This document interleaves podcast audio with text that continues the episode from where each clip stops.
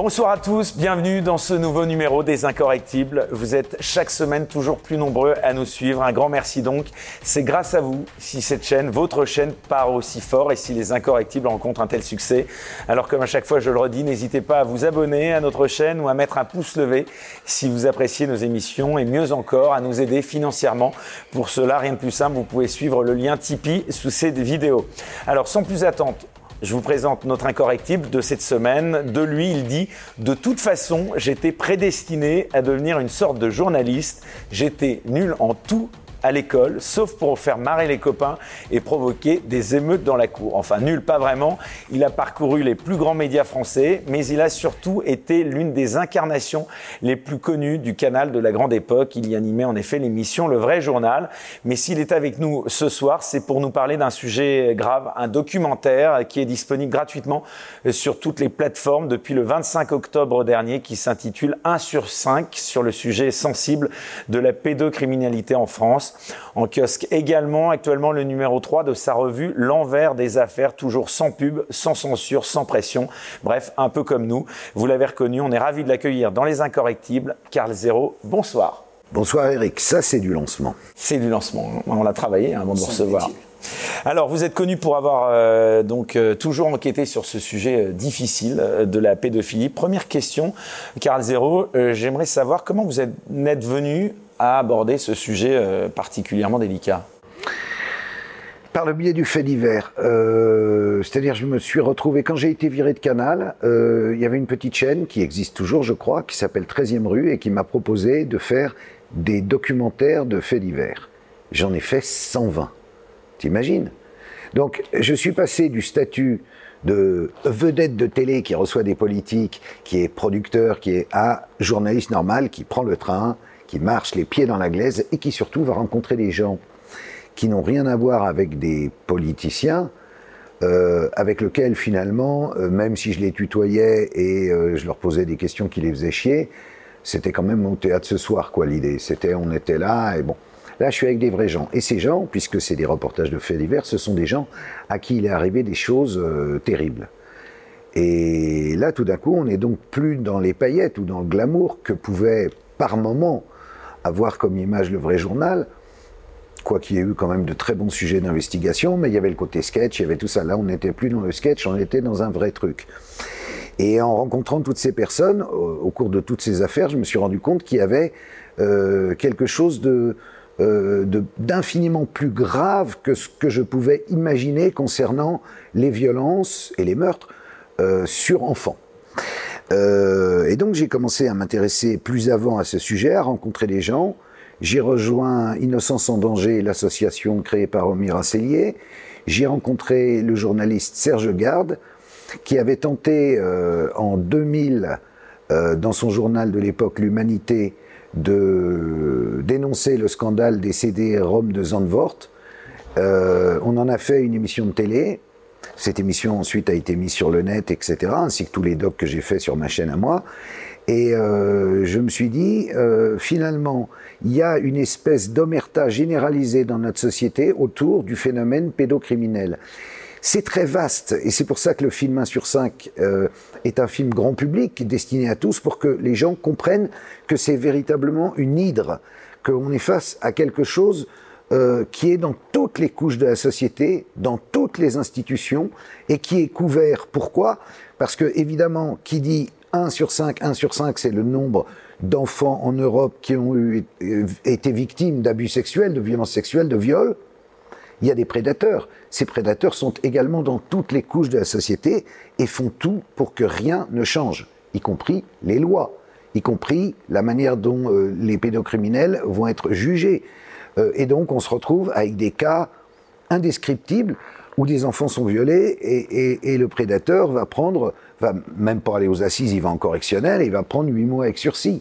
On marche sur la tête. Donc à un moment, on se dit, bon, tout ça, faut l'écrire noir sur blanc et faire des propositions. Toujours avec Omer Cellier et Serge Garde. On sort en décembre 2020 un manifeste 1 sur 5. Ensuite sort le livre de Camille Kouchner. Il y a le MeToo inceste, qui, le hashtag qui se met à exploser, où les gens racontent ce qui leur est arrivé. Là, le gouvernement se dit merde, on n'avait pas pensé aux enfants. Vite une loi. et ils nous sortent, ils nous pondent une loi de merde qui ne protège absolument pas les enfants. Et donc on se dit, bon, alors puisqu'ils ont fait ça, on va le faire en film. Parce que l'avantage d'un film, évidemment en accès gratuit, c'est que tout le monde va pouvoir le voir, se le passer, y réfléchir, et que comme on tombe au moment de la campagne présidentielle, il faut en faire un des enjeux, voire l'enjeu de cette campagne présidentielle. Donc si tu veux, d'animateurs de télé, de journaliste, de, de chanteur, de n'importe quoi, de tout ce qui m'a fait marrer, je suis devenu, je me suis mis au service d'une cause. C'est devenu le combat de votre vie.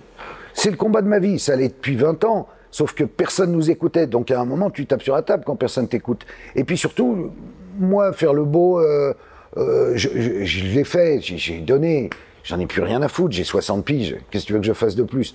Au moins, je vais servir à quelque chose. C'est mon combat. Alors justement, donc je le rappelle, ce film 1 sur 5, il est sorti donc gratuitement en ligne sur votre euh, chaîne YouTube. Donc 1 euh, sur 5, je le rappelle. Euh, c'est vrai que la pédocriminalité, c'est un sujet qui est fondamental, bien sûr, dans une société. il faut bien sûr lutter, ça me paraît une évidence. Mais il faut des vraies lois. Il faut des vraies lois. Sujet qui est si sensible et pourtant, comme vous le montrez dans ce film, on a l'impression que c'est un sujet euh, dont il est très difficile de parler, encore dans les médias euh, et de manière générale. Pourquoi est-ce qu'on a tant de mal à parler de ce sujet, là où il est apparemment euh, plus facile de parler d'autres sujets qui sont pourtant sensibles également? Pour beaucoup de raisons. La première, c'est que c'est un sujet, quand on, quand on y pense, ça fait peur. C'est tellement dégueulasse qu'on préfère ne pas y penser. Ça, ça, je dirais, c'est un réflexe généralisé, c'est dire non, ça peut pas exister. Évidemment que ça existe.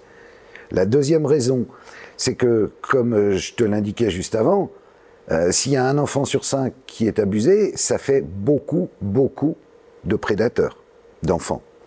Il faut savoir qu'un prédateur, euh, il n'agresse pas qu'un enfant. Quand il a ce goût-là, il en agresse beaucoup.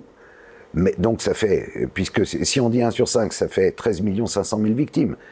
Donc on va se dire plusieurs centaines de milliers de pédophiles au bas mot qui sont dans la société et qui sont à différentes places. Certains peuvent être comme le couple Badawi dans leur HLM euh, à, Outreau. D'autres peuvent être magistrats, d'autres peuvent être policiers, d'autres peuvent être dans d'autres arcanes. Et, et tout ça, justement ça ma question. C'est maintenu sous un couvercle depuis des générations.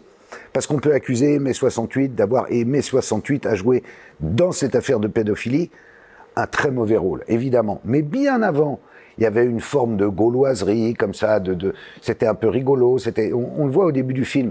Ce pauvre Maurice Biro, acteur que, que moi j'adorais. Qui chante à côté de France Gall. Voilà. On, on, voit ce côté-là, ce, ce, côté un peu corps de garde, l'esprit français gaulois. Et moi j'adore l'esprit gaulois et je suis promis à déconner s'il faut. Mais je trouve que là-dessus, il faut pas déconner. Et ensuite, sur, sur ce qui est de mai 68, on a, en fait, si on regarde bien, c'est un courant qui, qui, va faire euh, euh, que, que, on est passé d'une France un peu euh, en noir et blanc, un peu tristouille, à une France flower power, rigolote, et c'était bien, et ça a libéré des tas de combats qui étaient très utiles, féminisme, avortement, reconnaissance de l'homosexualité, parité, tout ce que tu veux, mais malheureusement, il y avait aussi des petits malins, des pédophiles, des pédocriminels, comme on dit maintenant, parce que c'est un crime, qui se sont glissés dans le truc pour essayer de faire en sorte que la société change profondément euh, dans, dans, la manière dont euh, les rapports entre adultes et enfants doivent être considérés. Et ils ont commencé à faire un, grand travail culturel d'abord. Euh, par le biais de Matzneff, qui était toujours invité chez Pivot. Alors pourquoi il l'invitait? Il savait bien que c'était une saleté, mais non. Ça faisait de l'audience, ça le faisait marrer, ça faisait marrer les gugus qui étaient autour et, et des, des, gens considérés comme des grands intellectuels qui disaient non mais finalement pourquoi pas? C'est vrai que on peut très bien après tout faire l'amour avec des enfants. Et alors certains des, des Cohn-Bendit je pense pas que Cohn-Bendit est pédophile mais Cohn-Bendit s'est laissé aller sur des plateaux à dire des trucs insensés que euh, ah quelle excitation quand une petite fille de 5 ans touche ta braguette. Non mais sans déconner. Et on laissait passer ça on laissait on laissait on laissait. On se retrouve aujourd'hui avec un problème majeur. Voilà et c'est difficile la question que je voulais euh, vous poser, te poser, hein, puisque on, peut se tutoyer. Voilà, avec vous, c'est ta marque de fabrique de tutoyer les invités, donc je vais faire pareil.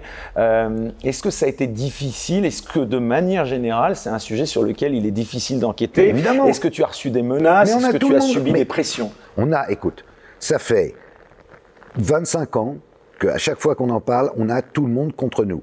Alors, quand par exemple dans une enquête précise, on va parler avec les gendarmes qui s'occupent de l'enquête, le juge, ou avec les flics qui s'occupent de l'enquête, et qu'on leur dit attention, derrière cette affaire-là, il y a certainement un réseau. Ils nous disent les réseaux, c'est un fantasme. Pourquoi ils nous ont répondu ça? Ils nous ont répondu ça parce qu'ils savent très bien qu'il y a un réseau, mais ils veulent pas d'emmerdement. Ils ne veulent pas être emmerdés dans leur carrière. Ils ne veulent pas qu'un supérieur hiérarchique vienne leur dire non, non, Coco, tu arrêtes ça. Donc, ils étouffent, ils noient le poisson, ils font comme si ça n'existait pas. Au bout d'un moment, on reconnaît que ça finit par être agaçant. C'est agaçant notamment quand tu penses aux petites victimes. Tu, tu dis, mais alors il n'y a personne en fait pour les défendre. C'est pour ça qu'on a dit, revérifiez bien l'historique des choses que vous nous avez présenté, vous justice, vous police et vous médias derrière, parce que les médias, euh, alors, soit ils se mettent des œillères, ils veulent pas d'emmerdement non plus, ils veulent pas en parler parce Il y avait eu un documentaire d'Élise Lucet hein, qui s'intitulait ah La fin du silence, qui avait été réalisé sur ce sujet. La fin du euh, silence. il n'a jamais été rediffusé et il est a priori introuvable sur Internet. Euh, ça t'inspire quoi? Bah, ça, ça m'inspire que j'ai réussi à le faire débloquer pour en utiliser deux parties dans 1 sur 5. Je l'ai fait débloquer auprès de l'INA, qui jusqu'à présent l'avait bloqué. Pour des raisons. Comment t'expliques ça? Mais je ne sais pas. Voilà, c'est tout le problème de cette omerta. C'est que. et, et, je crois que la pauvre Élise Lucet s'est bien fait taper sur les doigts. Et en tout cas, la personne, euh, Madame Bouillon, qui était procureure à l'époque, qui est sur le plateau après le documentaire et qui vient dire qu'elle sait qu'il y a deux enquêtes sur des charniers d'enfants, a été mutée dès le lendemain. Et quand aujourd'hui, aujourd'hui, elle est, elle est âgée, elle est en retraite, on dit est-ce que vous voulez en parler? Elle répond ah non, il en va de ma vie il en va de ma vie. Donc, c'est donc qu'il y a quand même quelque chose. Alors, on va me dire, ah bah t'es complotiste, mais je suis pas complotiste du tout. Les complotistes, ils, inventent, ils disent que la Terre est plate. mais c'est ça, on te reproche beaucoup de, ne pas étayer euh, de faits euh, prouvés, avérés souvent. Mais putain, mais Epstein, c'est pas étayé. C'est quoi Epstein? L'affaire Epstein. Ils en parlent, euh, les médias. Ils en parlent plus jamais. C'est quand même la plus belle preuve d'un réseau organisé, en plus, même c'est pas au sommet de l'État là, c'est le sommet, c'est le toit du monde. Il y a le prince Andrew, il y a Bill Gates, il te faut quoi de plus? Il, fait venir des petites. Ils font des partouzes dans son île, euh, euh je sais plus comment il l'appelle, enfin c'est l'île du diable. Il, fait venir et, et, après il fait chanter les mecs. Ça marche toujours comme ça. C'est-à-dire, il faut bien se rendre compte d'un truc. Les choses sont, c'est pas du conspirationnisme, c'est tellement con de dire ça. La réalité, c'est que les gens s'emmerdent bien souvent, les notables, les machins, ils sont là en province, ils, ne savent plus, tu vois, ben, qu'est-ce qui pourrait être un peu marrant, je pourrais prendre un peu de coke, on pourrait se faire une petite sauterie, un petit petite tartouze, machin. Admettons très bien, ils font ce qu'ils veulent de leur corps. Sauf que il faut mettre un peu de piment dans l'histoire. Donc euh, on va bien trouver un connard qui va ramener des petites. Elles viennent d'où les petites? C'est des fugueuses, des filles enlevées. Elles ont quel âge? Sauf que les gens qui sont là, ils sont là pour se marrer, donc ils se marrent. Sauf qu'il y en a d'autres qui sont pas là pour se marier, ils sont là pour filmer, faire des photos et après se rappeler au bon souvenir de la personne en question qui était là. Parce que le gars en question, il va avoir besoin de, je sais pas, du tribunal de commerce pour une affaire, d'un permis de construire, d'un nanana. Et s'il veut pas le donner? Un instrument de pression. Bah attends, depuis que le monde est monde, ça marche comme ça. Donc ces histoires de pédocriminalité, c'est entre autres ça. C'est là où, le thème est extrêmement vaste, parce que ça peut être, on peut aussi parler de la cyberpédocriminalité, qui, qui a l'air de...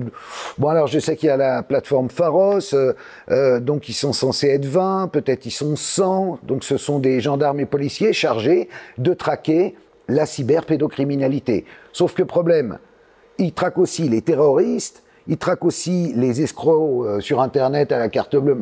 On leur fait des signalements, puis ils font des enquêtes ils sont euh, ridiculement peu.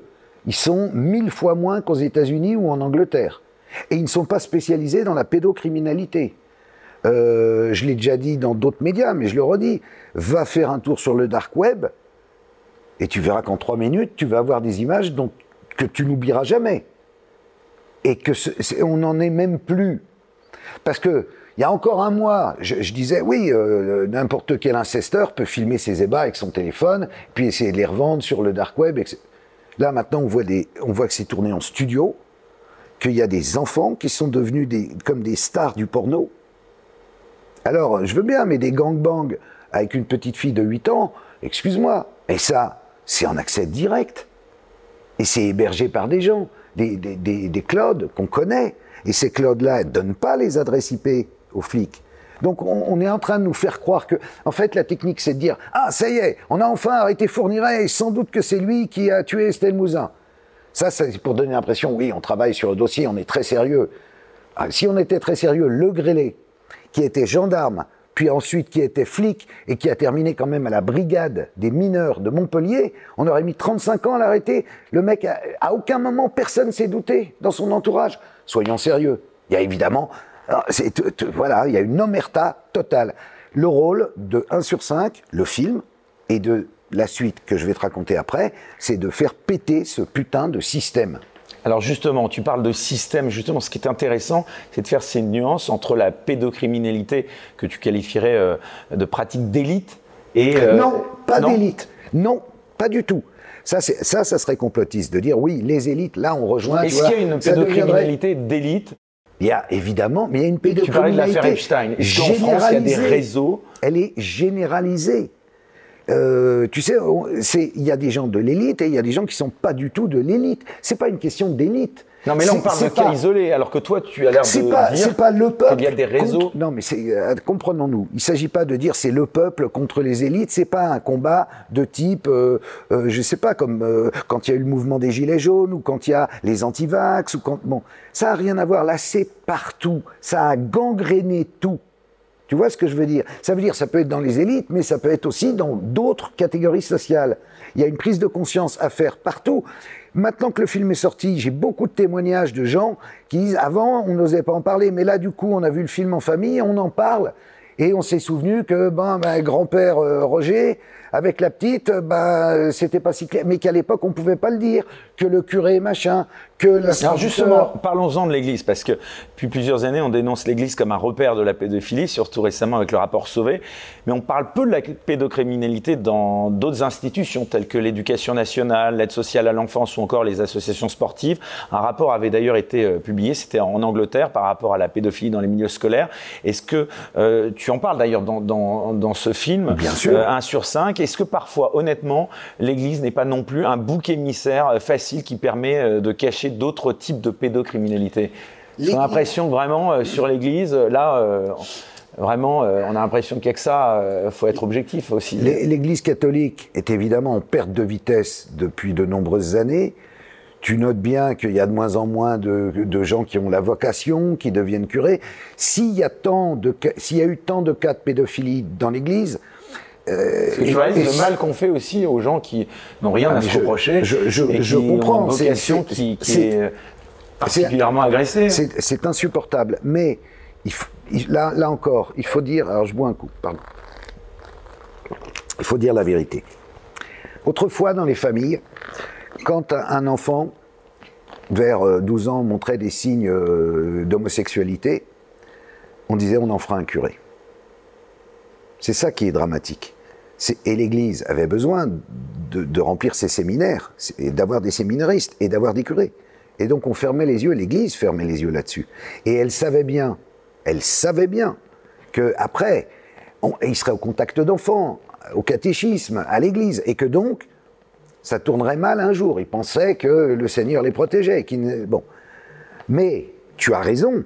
C'est pas parce qu'il y a eu beaucoup de cas de pédocriminalité dans l'Église que les autres institutions euh, seraient blanc-bleu. L'éducation nationale a un réflexe totalement corporatiste. Dès qu'il y a une affaire qui éclate, on va protéger le prof, on va le muter pour qu'il garde son salaire, on va lui trouver des avocats pour qu'il se défende. Et en plus, il n'y a même pas de loi qui fait que quand un prof va être euh, envoyé dans une autre école, euh, on va lui demander son casier judiciaire. Le procureur, par circulaire, est censé prévenir le directeur d'établissement, mais comme c'est par circulaire, c'est pas une loi, donc il ne le fait pas. Prenons les, les, ASE, aide sociale à l'enfance. Quel, quel beau mot. En fait, d'aide sociale, qu'est-ce qui se passe là-dedans? C'est un nid. C'est tout le monde le décrit et tout le monde le dit. Ceux qui en sortent, ceux qui y travaillent. D'abord, ceux qui y travaillent, il faut pas leur jeter la pierre parce que euh, ils sont beaucoup trop peu nombreux et du coup, euh, ils prennent des gens non qualifiés. Donc après, on peut pas très bien savoir d'où viennent les mecs, qui fait quoi. Après, Qu'est-ce qu'ils gèrent? Ils gèrent des enfants abusés. Ces enfants abusés se retrouvent par exemple en foyer, ou d'autres enfants abusés également vont les abuser. Et puis, comme toujours dans ce genre de profession, comme les trucs sportifs, les, les clubs sportifs, ça attire les pédos. Ils savent qu'ils vont être en contact avec des enfants. Allez les enfants, on va tous prendre la douche. Allez, tati, tata. Et donc, pareil, à chaque fois qu'il y a une histoire, hop, pam, ça se referme. Il y a un bouclier magique à chaque fois. C'est ça qu'on va faire péter. Et pour ça, il faut des lois, il faut des vraies décisions. Il faut que les gens s'engagent. Tout, tout, c'est pas une question de politique. tout courant confondu. Tu parlais tout à l'heure de mai 68, de cette libération. Euh, de, et on se souvient tous de ces tribunes euh, hallucinantes. Sûr, euh, la libération, incroyable. Incroyable. Guy Hockengame, incroyable. Qui nous explique benoîtement c'est un extrait de Aujourd'hui Madame, en plus, genre années 79-80. Oui, euh, de même que euh, il serait normal qu'il euh, n'y ait plus de différence d'âge ou de race dans, dans, le sexe. Eh bien, de même avec les enfants, il faut que maintenant ça devienne la généralité. Non, mais au secours. Tu avais vu cette interview de Jack Lang par Sonia Mabrouk sur Europe 1 il y a quelques mois? Mais il y a un extrait dans le film. Il fait, un, il fait le célèbre lapsus. c'est révoltant, ces atteintes à la pédophilie. Mais après, quand on voit que ça, c'est quand même le moment, le seul moment comique du film, c'est quand on découvre que Jeffrey Epstein, dont on parlait, lui a légué 58 000 euros à une association. C'était pour faire un film, je crois. Voilà, il répond Ah, c'était pour faire un film. Mais quel film? C'était pas un sur cinq, en tout cas. Tu sous-entends quoi en disant ça? Bah, Je sous-entends qu'il y a quand même un problème. Il devrait s'expliquer. Parce que le nombre de rumeurs qu'il y a sur lui depuis tellement d'années, il s'en tire toujours. Ah non, c'était pas lui, Marrakech. Non, non, non, non, j'y étais pas, machin, c'est jamais lui. Sauf que là, à quoi a servi cet argent? Pourquoi Jeffrey Epstein lui file de l'argent? Il a fait une association qui, est bidon en plus, puisque le siège social, c'est une boutique de, fleurs. enfin, bref. Tu parlais de politique, tu penses que la gauche a une responsabilité plus importante euh, dans ce type de sujet? Tu n'irais pas jusque-là quand même? Non, non, non. Oui, le mouvement un peu 68 art, oui, oui, une permissivité, euh, mais, mais en même temps, euh, il faut pas. Euh, non, c'est pas une question de dire droite ou gauche. des pédos, il y en a partout. Hein. En parlant justement de politique, est-ce que tu disais, on arrive en plein en campagne présidentielle, en tout cas dans très peu de temps, et tout le monde est quasiment presque lancé. Est-ce que selon toi, il y a certains candidats qui, prennent ce sujet plus à bras le corps que tu connais, à qui eh tu parles? Eh bien, justement, ça c'est la suite du film. Euh, pour voir ce qu'ils ont dans le ventre, pour voir ce qu'ils en pensent, et pour surtout leur demander ce qu'ils vont faire, on est en train de préparer, on va mettre 5-6 mesures. Parce que dans 1 sur 5 le manifeste, il y en avait 25. On va réduire à 5-6 mesures. Et on va aller les voir un par un. On va filmer. J'irai pas tout seul, je serai entouré des gens des assos. Et puis on va leur poser. Déjà, peut-être la meilleure idée, c'est juste de voir ce qu'ils en savent pour comprendre où ils en sont par rapport à ça. Qu'est-ce que c'est peut-être plus intéressant que d'arriver et qu'ils aient déjà les mesures et qu'ils disent oui oui d'accord je prends toutes les mesures, euh, voir où ils en sont. Après leur dire, leur expliquer les mesures et ensuite voir lesquelles ils mettent vraiment dans leur programme et lesquelles ils jurent d'appliquer dans leurs 100 premiers jours, qu'ils soient élus ou pas, peu importe, qu'ils prennent. Mon rêve serait que tous, tous disent vous avez raison. C'est ça mon rêve. C'est que tous se rendent compte et disent oui. Parce que le changement, tu le sais très bien, il vient toujours d'en bas, il vient jamais d'en haut. Tu as demandé à voir Emmanuel Macron, par exemple? Pas encore. Bah, il nous recevra, ils nous recevront tous. sinon, il te fera recevoir par Dupont-Moretti Non, hors de question. Je ne tiens pas à le voir, ce monsieur. Pourquoi?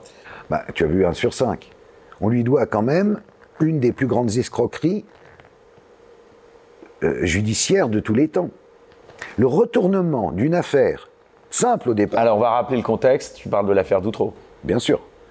Le retournement d'une situation où il y a donc des gens, en l'occurrence on parlait des Badawi, il s'agit d'eux, les Delay Badawi, qui violent leurs enfants. Ils filment, ils font venir des amis, qui font venir d'autres amis. Certains autres amis amènent leurs propres enfants. Et la justice, à un moment, le truc éclate, la justice, les flics interviennent, on se retrouve avec 55 personnes, adultes, qui violaient entre 18 et 50 enfants. D'accord?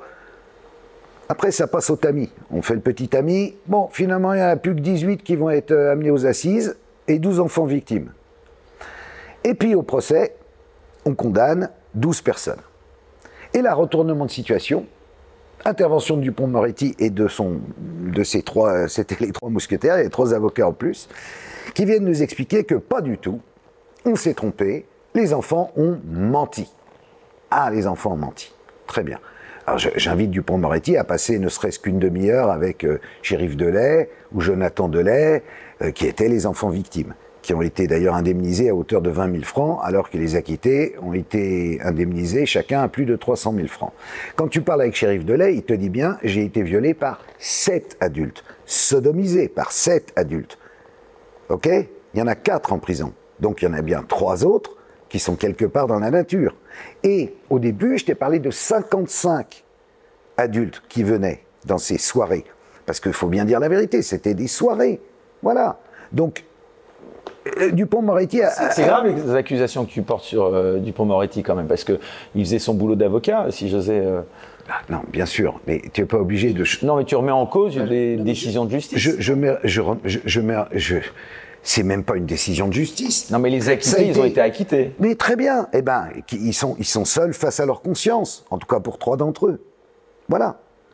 Tu vois ce que je veux dire? Je te nomme personne. Non, mais pourquoi je te dis ça? Parce que peut-être parfois, c'est très difficile, on le voit d'ailleurs dans ton film, d'apporter la preuve euh, dans ce type d'affaires. Donc il y avait peut-être pas. Euh, bah, pour ça, tu peux. Attends, dans ce cas-là, si la justice veut rouvrir le dossier, avec grand plaisir, et qu'ils réentendent les enfants de lait, et, les enfants de lait, leur donneront les noms, comme ils me les ont donnés. Tu notes que je n'en fais pas état.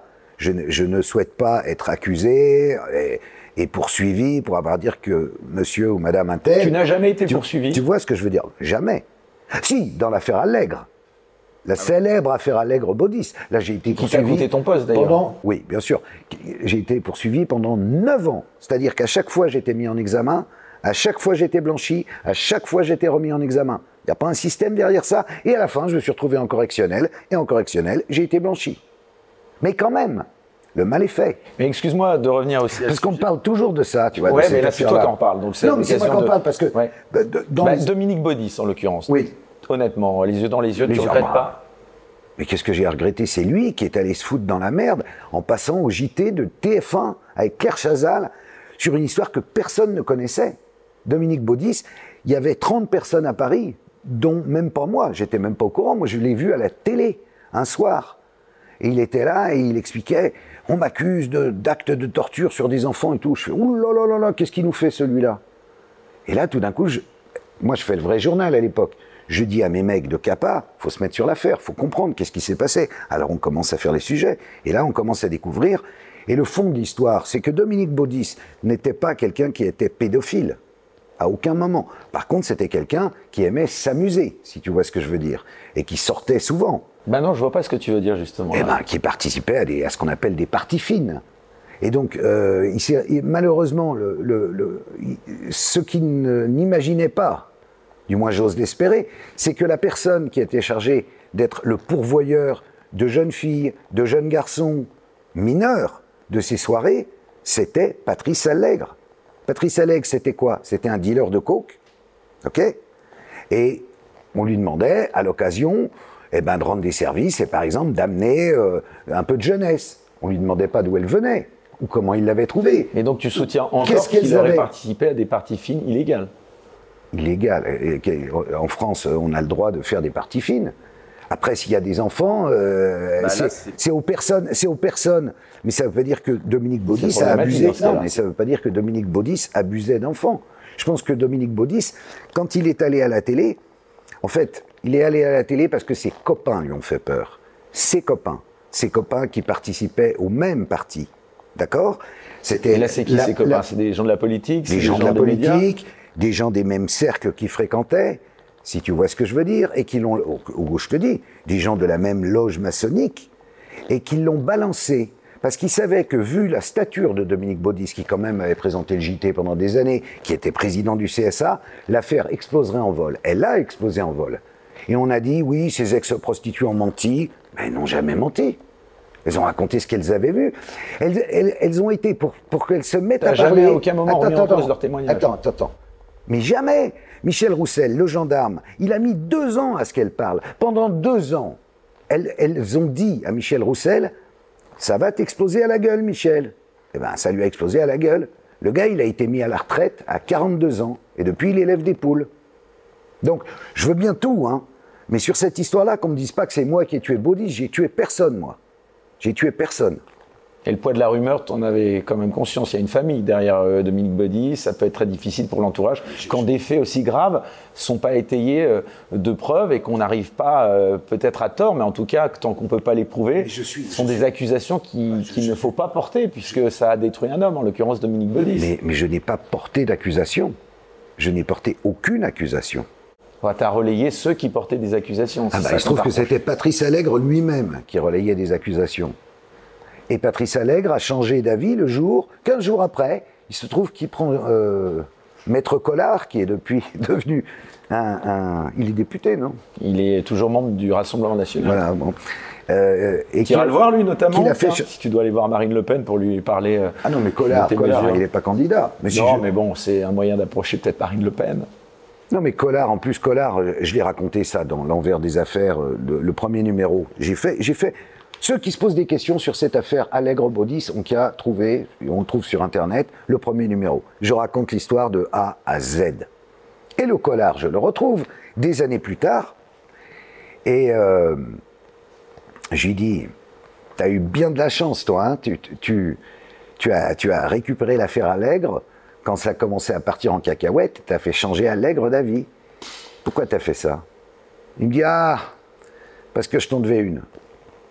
Comment tu m'en devais une Oui, souviens-toi, me dit-il, de l'affaire de Carpentras. Alors là, je me dis, merde, qu'est-ce que. Ah oui, c'est vrai, l'enveloppe. Gilbert Collard avait dit Oui, dans cette enveloppe, j'ai les noms des assassins de M. Germont. Et nous, dans le vrai journal, on avait pris l'enveloppe, on avait ouvert l'enveloppe, et il n'y avait rien dedans. Et on avait diffusé ça. Et il l'avait mal pris. Et donc la petite vengeance du petit serpent à plumes se produisit quelques années plus tard au cours de cette affaire. Mais c'est annexe. Ce qui est grave dans cette affaire Allègre, c'est que c'était un serial killer qu'on a aujourd'hui 189, écoute bien, personnes mortes ou disparues dans la région de Toulouse, sur lequel il n'y a pas d'enquête. Tu as une association qui s'appelle Stop à l'oubli, qui attend toujours la vérité c'était en, l'affaire a explosé en 2003. On est en 2021. Donc, on se calme avec Baudis. Hein. Alors, Carl Zero, il y a aussi une autre affaire euh, dont on va parler à présent, euh, qui est l'un des dossiers principaux euh, de ton dernier numéro, justement, de ta revue L'envers des affaires. C'est bien sûr l'affaire Le Landais. Est-ce que tu peux d'abord succinctement nous rappeler l'affaire et son contexte? Alors, l'affaire Le Landais, elle n'est pas à proprement parler dans le, dans le film. Elle est dans, non, non, dans ta revue. Dans la revue, dans, dans l'envers des affaires. Bon bah euh, le Landais. Euh... Bon, en gros, je vais te poser la question un peu naïvement. Est-ce qu'il était, euh, selon toi, un prédateur isolé ou est-ce que euh, il était ce que tu appellerais un rabatteur? À mon sens, il était évidemment les deux. Un prédateur, il n'y a aucun doute. alors, si on s'intéresse à combien de meurtres dans l'affaire Lelandais Pour l'instant, on en est à deux. En tout cas, un, Arthur Noyer, le caporal pour lequel il a été jugé, et une, la petite Maëlys, qu'il a donc euh, tuée, mais d'après sa défense, euh, il lui a donné la mort sans intention de la donner, et surtout, chose étonnante, sans l'avoir violée. Alors dans ce cas-là, pourquoi t'enlèves une petite fille si c'est pas pour la violer? Première question. Ensuite, quand éclate cette affaire Maëlys, on crée la cellule Ariane. La cellule Ariane, c'est euh, une cinquantaine de gendarmes qui vont essayer de trouver tous les cas de mort suspectes ou de disparition suspectes dans cette région, on va dire Rhône-Alpes, autour de l'Isère, autour de le Landais, où le Landais peut avoir trempé. Ils arrivent à 54 cas. Là encore, ils passent au tamis, on va rester sur 13 cas. Il y a 13 cas où il est presque évident qu'il a à voir avec ces crimes. Et là, qu'est-ce qu'ils font? Rien. Ils arrêtent la cellule Ariane et ils transmettent au juge d'instruction de chacune des affaires leurs sentiments, leurs intuitions qu'il peut s'agir de Nordal Lelandais. Le problème, c'est qu'après, les juges d'instruction reçoivent le truc, mais comme tu le sais, les juges d'instruction, eh ben, ils sont souvent, souvent renouvelés, et donc les affaires, elles sont au point mort. Donc, on a au moins 13 familles qui disent Mince, prends le petit Lucas Tronche. Ça, c'est récent. On a retrouvé sa dépouille. Alors, ils ont dit Ah ben non, non, c'est pas le Landais. Pourquoi c'est pas le Landais? Alors, ils ont une explication parce que son téléphone, le jour de la disparition de Lucas Tronche, n'a pas borné. D'accord. Mais qu'est-ce qui te dit que Lucas Tronche est mort le jour de sa disparition? Et d'un. Et de deux. Nordal Le Landais avait trois téléphones, pas un téléphone. Ils ont borné un téléphone sur une journée, pas trois téléphones sur trois journées. Tu vois ce que je veux dire? Pour une question de coût, ont-ils répondu à la famille du petit Lucas Tronche. Donc, là encore, tu te dis, mais c'est bizarre cette manière d'enquêter. Alors maintenant, le Landais, on a rencontré ses anciennes fiancées. Et alors elles, elles ont beaucoup à dire. Parce que le Landais était violent, donc elles allaient porter plainte. À chaque fois qu'elles allaient à la gendarmerie de Pont-de-Beau voisin, on leur disait Ah, mais non, Nono, Nono, il l'appelle, les gendarmes, c'est notre copain, il est sympa, il ne fera rien. Nono était-il couvert? Il y a un problème. Euh, il y en a une, elle découvre qu'il fréquente un site pédocriminel, ok? Qui s'appelle petite.com. Et il a même un code d'accès pour aller voir des trucs payants, le Lelandais. Elle va à la gendarmerie, elle leur dit ça, c'est trois semaines avant la mort de Maëlys. Qu'est-ce qu'ils font? Rien. Non, Nono est sympa. Il y en a une autre, il essaie de l'écraser en voiture, elle va porter plainte, rien. À chaque fois, rien. Ça fait quand même beaucoup. Ensuite, parlons de la gendarmerie de Grenoble. Là encore. qui a brûlé, c'est ça enfin, Une semaine après la mort de Maëlys, la gendarmerie part en fumée. Et là, tu trouves ça suspect Mais c'est pas que je trouve ça suspect. Qui, fait brûler une gendarmerie? Alors on dit, ah non, c'est un groupe euh, anarchiste révolutionnaire. Ah bon? Action directe ce serait reformé, il se passe quelque chose, on nous cache quelque chose. Donc on cherche, on cherche, on cherche. Et alors là, on regarde les déclarations. Alors il y a des déclarations dans tous les sens. Ils nous disent euh, tous les scellés ont brûlé. Puis après, aucun scellé n'ont brûlé de l'affaire Maëlys. Après, certains scellés ont brûlé. Finalement, qu'est-ce qui a brûlé, qu'est-ce qui n'a pas brûlé? Personne ne peut nous le dire. Au même moment, euh, Monsieur Collomb, maire de Lyon et ministre de l'Intérieur, il dit c'est dégueulasse de faire brûler une gendarmerie et d'empêcher la lutte contre la pédocriminalité. Il le dit lui-même, on ne l'invente pas. Le groupe anarchiste en question, on le cherche, il n'existe pas. Par contre, on trouve un détenu proche de Lelandais qui commence à nous raconter une histoire et qui nous dit Bon, voilà, alors il faut, il faut lire l'envers des affaires, c'est trop long, mais et qui nous dit que bon, bah, c'est des potes qui ont fait brûler le truc. Pourquoi? Parce que dans les scellés, il pouvait y avoir des choses qui nous auraient révélé que le Landais, quand il avait enlevé la petite Maëlys, eh ben c'était pas pour son propre compte. Et voilà. ce terme euh, horrible, le terme commande, euh, mais qui serait derrière ces commandes? Parce que là ça peut être plein de trucs. Ça peut être. Attends, on continue l'enquête. Là, on en est au numéro 3, premier article sur le Landais. Mais aucun autre média ne reprend ce que tu dis, ça ne t'étonne pas? Ça, Comment tu l'expliques, Carl euh, bah, Aucun autre média ne reprend ce qu'on dit sur l'interview chez Pascal Pro, il y avait un malaise incroyable.